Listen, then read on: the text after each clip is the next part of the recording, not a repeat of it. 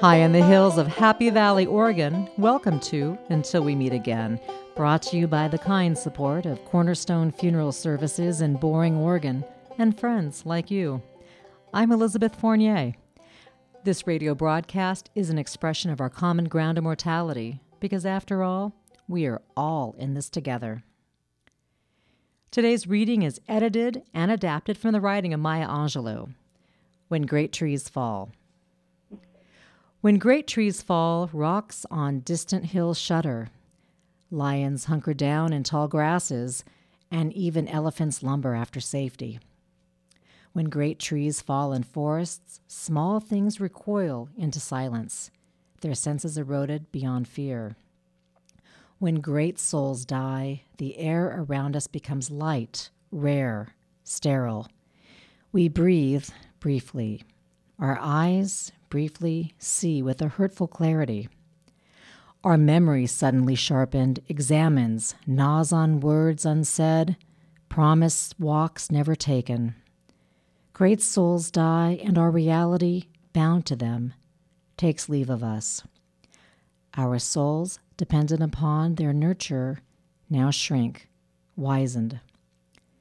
Our minds, formed and informed by the radiance, fall away we are not so much maddened as reduced to the utterable ignorance of the dark, cold waves with a kind of soothing electric vibration.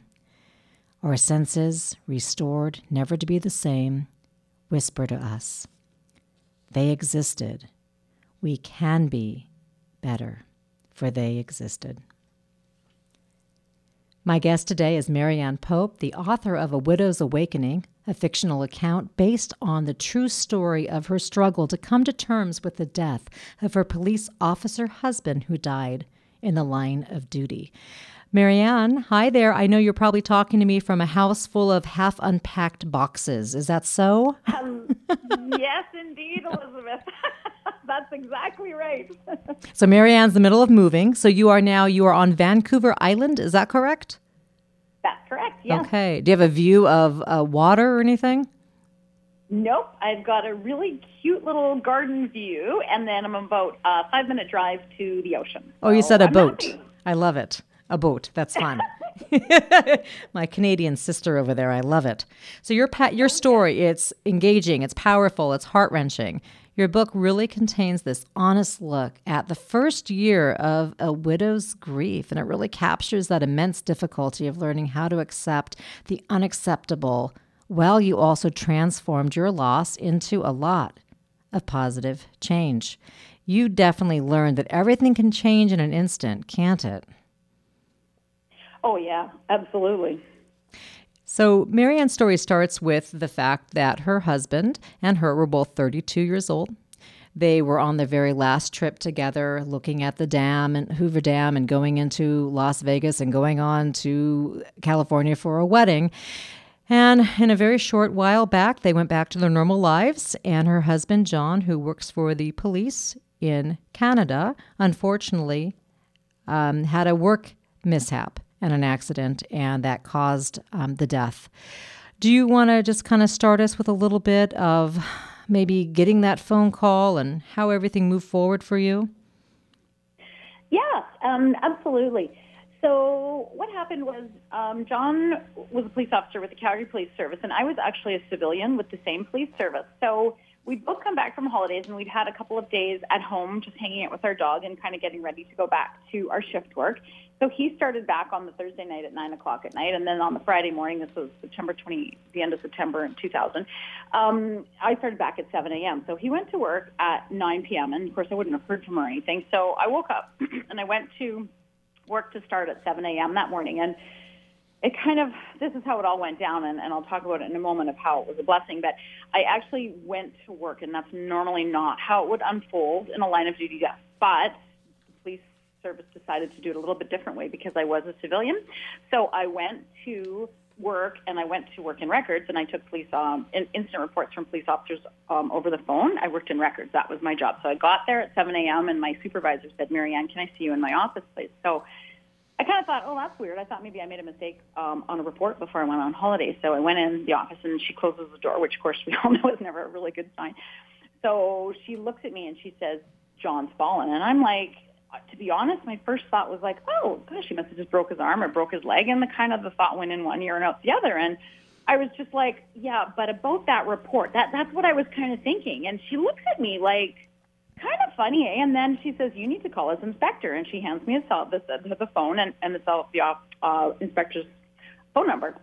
So I sit down at the desk and I'm calling the inspector, and that's when it clicked in my little pea brain, right? My head. I mean, it takes a while for our brains to catch up that something big is happening.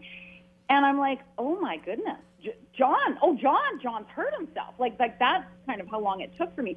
So then John's inspector said when I when he answered the phone, he says, "Yes, Marianne." He says, "Are you with your supervisor?" I said, "Yes." And he says, "Okay, well, John has fallen and hit his head," and that's the moment that I knew, oh my goodness, something big is happening because we all know a head injury is not a good thing he says, we're going to come pick you up um, and take you to the hospital to see him. So I hung up and my supervisor walked me out into the alley. And that's when I noticed, like walking past all my coworkers, that everyone was like not looking at me and it was really quiet, right? And it shouldn't be quiet because it's shift change. It should be really busy and yak and everyone's finishing up their calls from the night they're getting ready to go home. The new workers are coming in for the day shift, such as myself.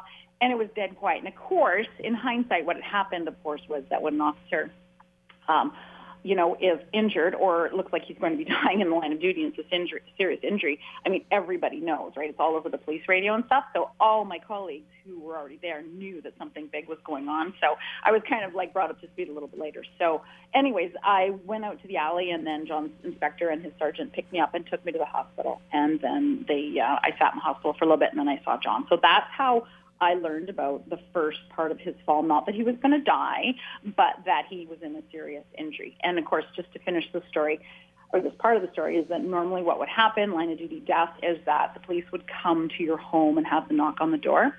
And when I do my presentations and when I'm interviewed, I always like to say, you know what? I am really glad I never got that knock on the door because when you get that knock on the door, you forever associate your front door with the worst news of your life. So I'm kind of glad I got it at work and I never did go back to my job. So I think, well, if the worst news was coming my way, at least I didn't have to get it at home. Yeah, it's it's sort of like you dodge that part of the reality. Yeah, yeah, tiny, tiny little blessing. But you know, you got to look for the good in in a midst huge tragedy like that. And there there were some blessings right off the bat. And I, I'll, you know, I'll, I'll talk a little bit more about those as the interview goes on. You know, I I met Marianne over Twitter. We ended up liking some of the same things, and I really enjoyed her posts, and she enjoyed mine. And something about you that I always thought was so great is you're so sunshiny. And I saw right away that you were a widow, and then I learned about your book and read your book and thought, oh my gosh, there's this. You have this amazing capacity for love and your ability to just sort of I wouldn't say move through it because obviously you went through all of the motions. Uh, when you were in the hospital, uh, you had in the book you mention your minute by minute details of how everything almost was in slow motion and how you catalog all that. I'm not sure I would be able to have the fortitude to not even go with it the first time of what happened, but the fact that you could painfully and painlessly, either one, step by step, write all of this out in your book so we could really see what happens with people coming to visit and the news unfolding for you. And then you had his parents there and going through all of that. Did it feel slow motion to you while you were living through that? Yes, it it did. Um, there's a few points to that question that I'll answer. So yes, it felt like in slow motion. And it also felt like I was in a heightened state of awareness. So I felt that I knew it was the oddest experience. First of all, it felt like um, this little voice when I found out John had fallen and I went to the hospital. It was like this little voice just really faintly said, and let the games begin. It was it was the weirdest sense of something deep, deep in my soul, nothing conscious, something deep that I always knew was going to happen suddenly bubbled to the surface. And I'm like, oh, and here we go. So that partly explains why I was paying such a close attention. It was the strangest experience. And then the other part of it is, too, is that I, when, when I say I had a heightened sense of awareness, I found everyone's drama, and, and I say that rudely because it's not. It was normal, healthy outpouring of grief by a lot of people. But I saw it as drama, which is really a weird thing to say because here I am, this young widow. And I just felt like screaming, okay, that's enough now, everybody. We have to focus. We have to pay attention to what's going on. John is dying of a brain injury. He's got to donate his organs. We can't be knocking tubes out of place. I mean, I didn't say that, but that's what I was thinking. It's like everyone else seemed to me to be like eight steps behind me. It was the strangest, strangest experience the whole day. Now, that's more at the beginning of the day. And then as the day unfolded and I sat with John hour after hour and all those people came in, I stopped greeting them. I stopped hugging them. I just started to ignore everyone and totally focused on being with John and holding his hand as he passed away. And they prepared his body for organ donation, right? So I had 17 hours with him in the hospital.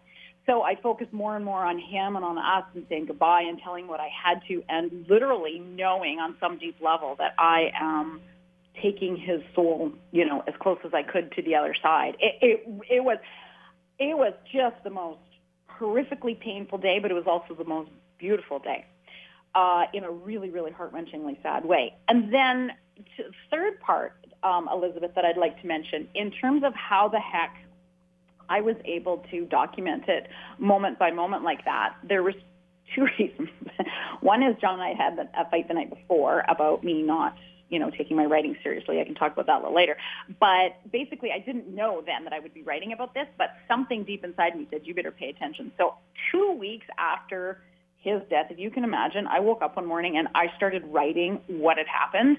I didn't really get into the emotions as much right off the bat because it was just way too raw. But I could document the what and the how, like w- what happened and when when uh, when the nurse came in, what she said, what the doctor said, what that doctor said, what this person said, who pushed their baby stroller, and all that kind of stuff was still fresh and weirdly vivid in my memory. So I wrote a lot of that down within the first like month, which is extraordinary.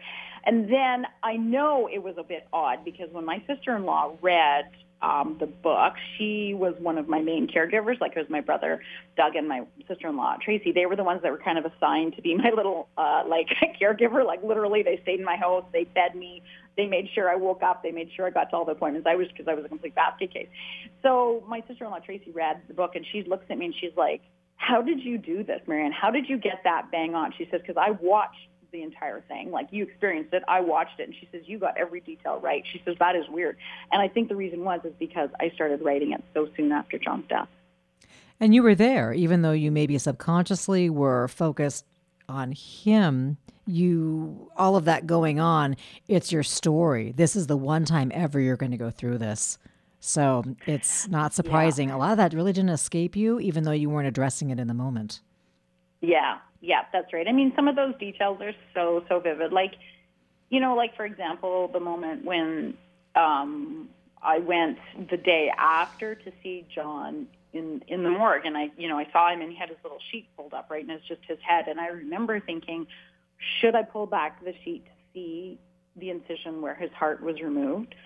And, and I remember saying no I I don't want any more traumatic things in my head. That's enough, Marianne. You know his heart is gone. You don't need to see that incision. And I didn't do that. So so it just that sort of just speaks to, oh yeah, there was enough that is, is like burned into my memory that I will never forget. So yeah, you're right. There's no there's it's, it's no surprise I didn't get I I didn't miss much of that detail because it was so so incredibly traumatic to me personally. My guest today is Marianne Pope, the author of A Widow's Awakening. She's talking about her story of right after her husband suffered a brain injury from working in the Calgary police. Here she is in the hospital. She's having to go back to her life.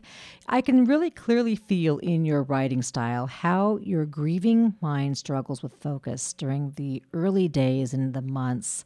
What did it look like to dive into the ocean of pain and confusion to try to make sense of this enormous loss for you? Um, it was horrible. I don't think that's a big surprise. Plain and simple. Yes. It was, it was awful. I, I, I hated every minute of it. Here I'd been complaining all these years to John how much I wanted to be a writer, and I was like, oh, I don't have the money. I have to work at a full-time job. I don't have the time. And he's like, Marianne, make the time. if it's a priority, you make the time. You put your time into the ring. So here I am whinging away. So finally, oh, what happens? I lose the man I love the most, my soulmate, and I get like a guaranteed paycheck from the Calgary Police Service because he died in the line of duty. So in Canada, that's what we're entitled to. And I'm like, oh my gosh. So I am so mad at myself. There's so much guilt that now I have the time and the money to write, but I have to write about the worst experience and losing the person I love the most. It was awful. I hated every minute of it. People always ask me, well, did you find it therapeutic? Oh, no. not in the first three three years or the first 10 rewrites. I did not find it therapeutic. Later, yeah. I mean, I know it was good and I got it out, but it didn't, I wasn't able to start making sense on the page until about year four. And that's because I got a professional editor to help me find the story within all that grief. Um, and interestingly, one more point I'll make is that in those first few months, my writing, even though I got the documentation down, the what happened and the where and the how and stuff, the actual emotional stuff that I was writing was so weird, like total denial, like everything's going to be okay. It's all part of a better plan. John's in a happier place. And, and I'm not saying that that's not true. It's just that I could not go near the real, real hurt until about after three months because that is grim, right? So no, it was, it was, I, I hated, I hated every minute of writing for about the first three to four years. How's that for an, an honest answer? well, it makes sense because you're so honest in your book. You talk about how you probably you know, as you went along in your relationship, you mentioned even in the last trip together, little phobias, things maybe you said or did, and you you don't come off as the perfect girlfriend, the perfect wife. You come off as a human no. doing your thing, and I think that's really really important. I love all the little nuggets and all the little ideas that you put in your book that you were really not only paying attention to what was going on, but all of the nuance and the significant. I really love how you talk about Saint Michael and how Michael, uh, that saint, fit into the story of John. Oh yes, absolutely. Um, okay, so in in the Catholic faith, uh, the Catholic religion, St. Michael's Day is September 29th, and St. Michael is an archangel, and St. Michael is also uh, the patron saint of police officers. Now, in the Greek Orthodox faith, John was Greek Orthodox, he, uh, St. Michael's Day is actually November 4th, which is the 40-day anniversary, uh, which was the 40, it is the 40-day anniversary of John's death because he died on September 29th. Um, and in the, for the Greeks, that's hugely important because that's the day that your soul goes to heaven, and St. Michael takes the soul and shows all the good and bad deeds and then takes you to God to see what work you're going to do in heaven. So that's a little bit of the Christian background. So my point is, either way, whether it's the, Christ, the, the Catholic or the Greek Orthodox, John was quite well covered being on September 29th. Now, um, another linkage for St. Michael being the patron saint of police officers that um, what stemmed from that in Canada, interestingly, not the States, I'll talk about that in a moment, but in Canada, what we do is there's a national um, memorial, like a, a, day to honor fallen officers, police officers, and peace officers, and they always put that on the last Sunday of September, which is linked to St. Michael's Day, of course. Now, in the States, they also have the Memorial Day to honor fallen officers, police officers, and peace officers, but that is not um, until May, and that actually started in the 60s for you guys, I think. So um, it's interesting. There's a bit of a, a Christian uh, linkage in Canada, but not in the States, from what I can gather anyways, although I was just reading recently about that in the States, and of course that wasn't my area of concern because John was a, a Canadian police officer. So um, yeah, every year at the end of September, sometimes uh, right on the anniversary of John's death, is the actual day in Canada that um, fallen police officers are remembered, which is, I think, rather uncanny that John goes and dies on the day that he was supposed to be protected. Well, there's a greater plan. It all turned out exactly yeah. how it was, I guess, ordained to happen. Yeah, that's that's really interesting, and I'm glad you paid attention to that. Something listeners probably should know here is the accident that your husband suffered was because of a faulty safety issue. And because of this, there's a memorial fund set up for him. So if you can take us through a little bit of that and what that journey looked like for you to set all that up.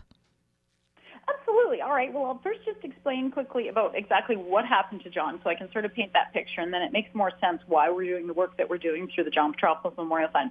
So what happened was John went into a warehouse there was a, a, call came in and they thought it was a break and enter in progress. So John went into the warehouse with uh, the canine officer. So the canine officer obviously stays on the ground level with the dog, the canine dog, and he directed John to go up this ladder to the mezzanine level. It was like an, another upper level. So John goes up looking for an intruder because they're thinking that there is someone in the building. There's the alarm going off. It's dark. John's got his flashlight. So he gets to the top of this ladder and he's like he's surrounded by all these you know storage boxes. They would put things up there and uh, whatever else was up there. And he was standing on what um, what looked to be about I think about a five foot by five foot safe surface. So he's standing there and he takes a step, and weirdly enough, he takes a step from a safe surface to what looks like a safe surface because of course there's been all the um, investigation, police and occupational health and safety, obviously since his death. It, there was, it was very, very well investigated.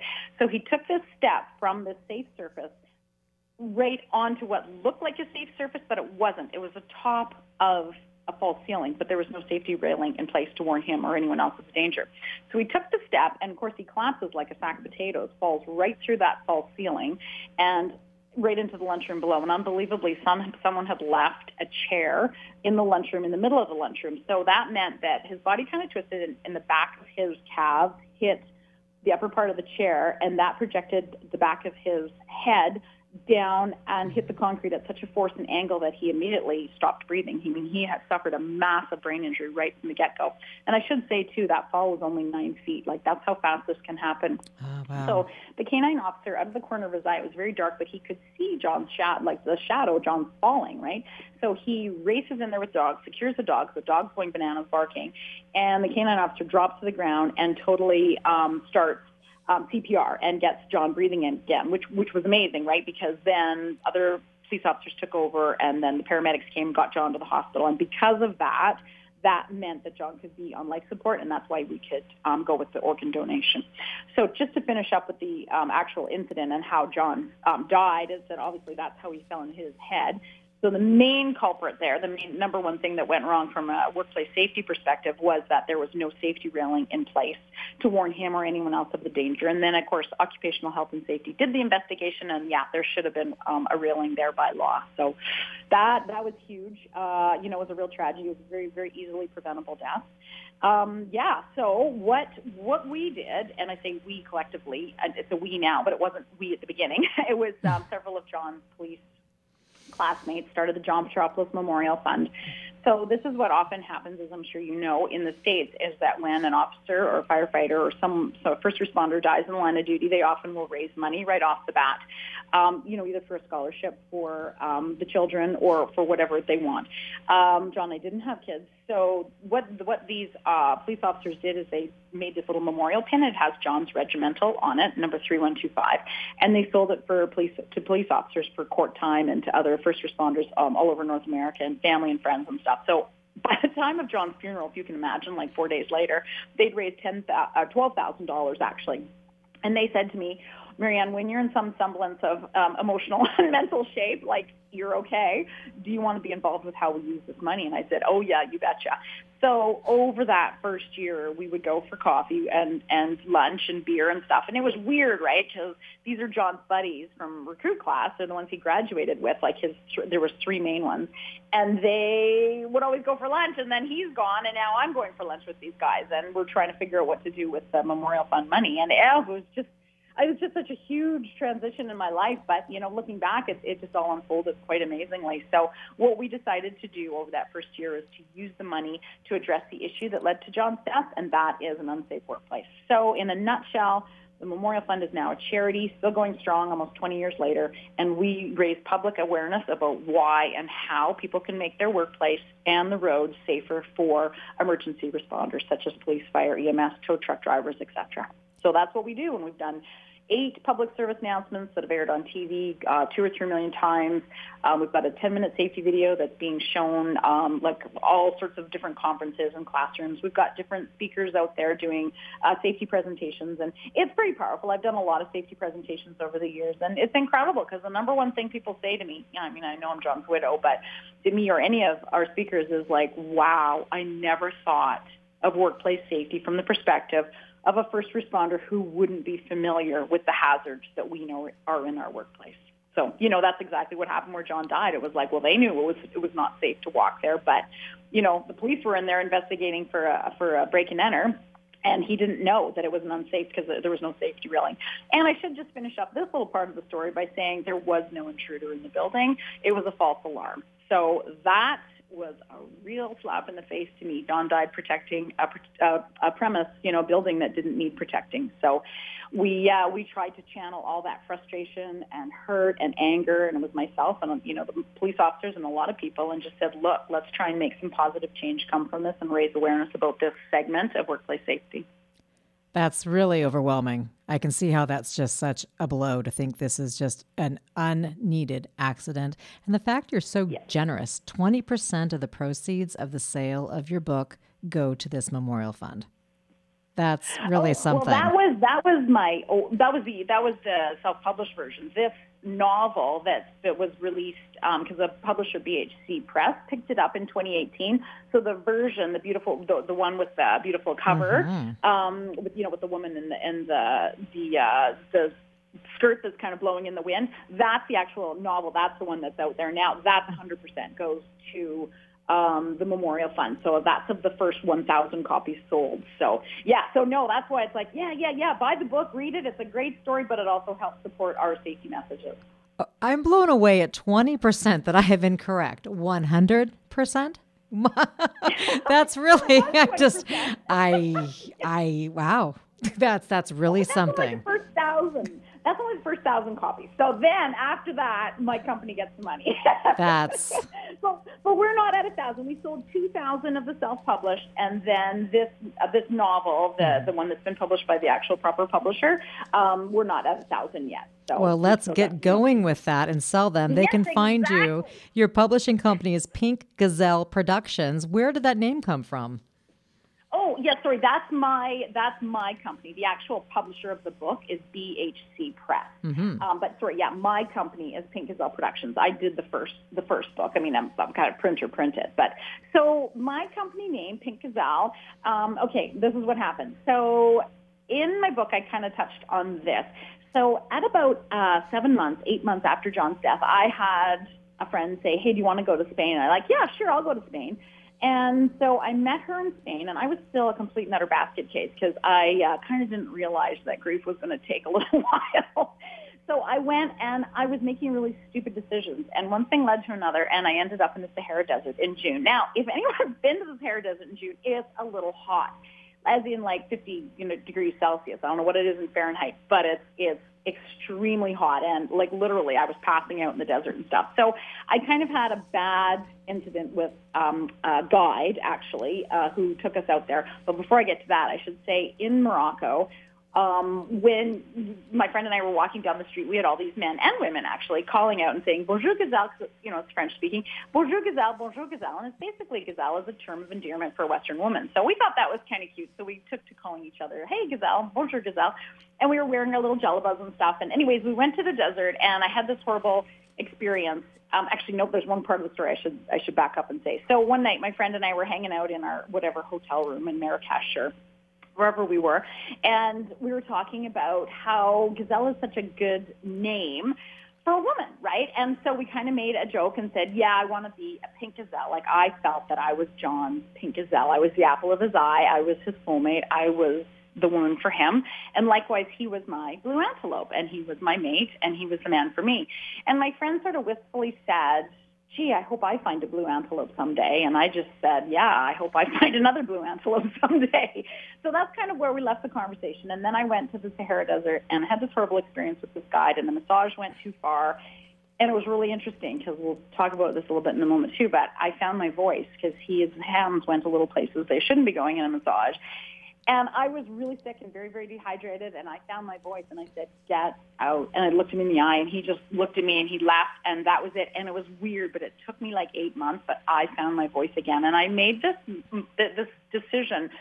You know what? I'm not going to find another guy, and doesn't matter whether I do or not. The point is, I have to learn how to see myself as a pink gazelle. I have to learn to love myself the way that John loves me, and that was pretty big. And it's taken a while, boy, you know, to figure that out. So when I got back to Canada, Uh, I learned how to say no. I said no to a lot of things and started to kind of smarten up and get back on track and, you know, take my writing seriously, work hard with the Memorial Fund, you know, get my poop together basically and start moving forward with my life because I could only wallow and kind of just be victim for so long.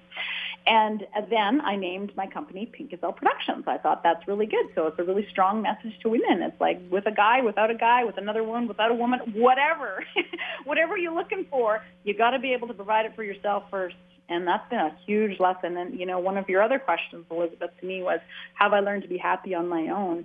And uh, I would say, yeah, but I did it kicking and screaming because there was nothing more that I wanted.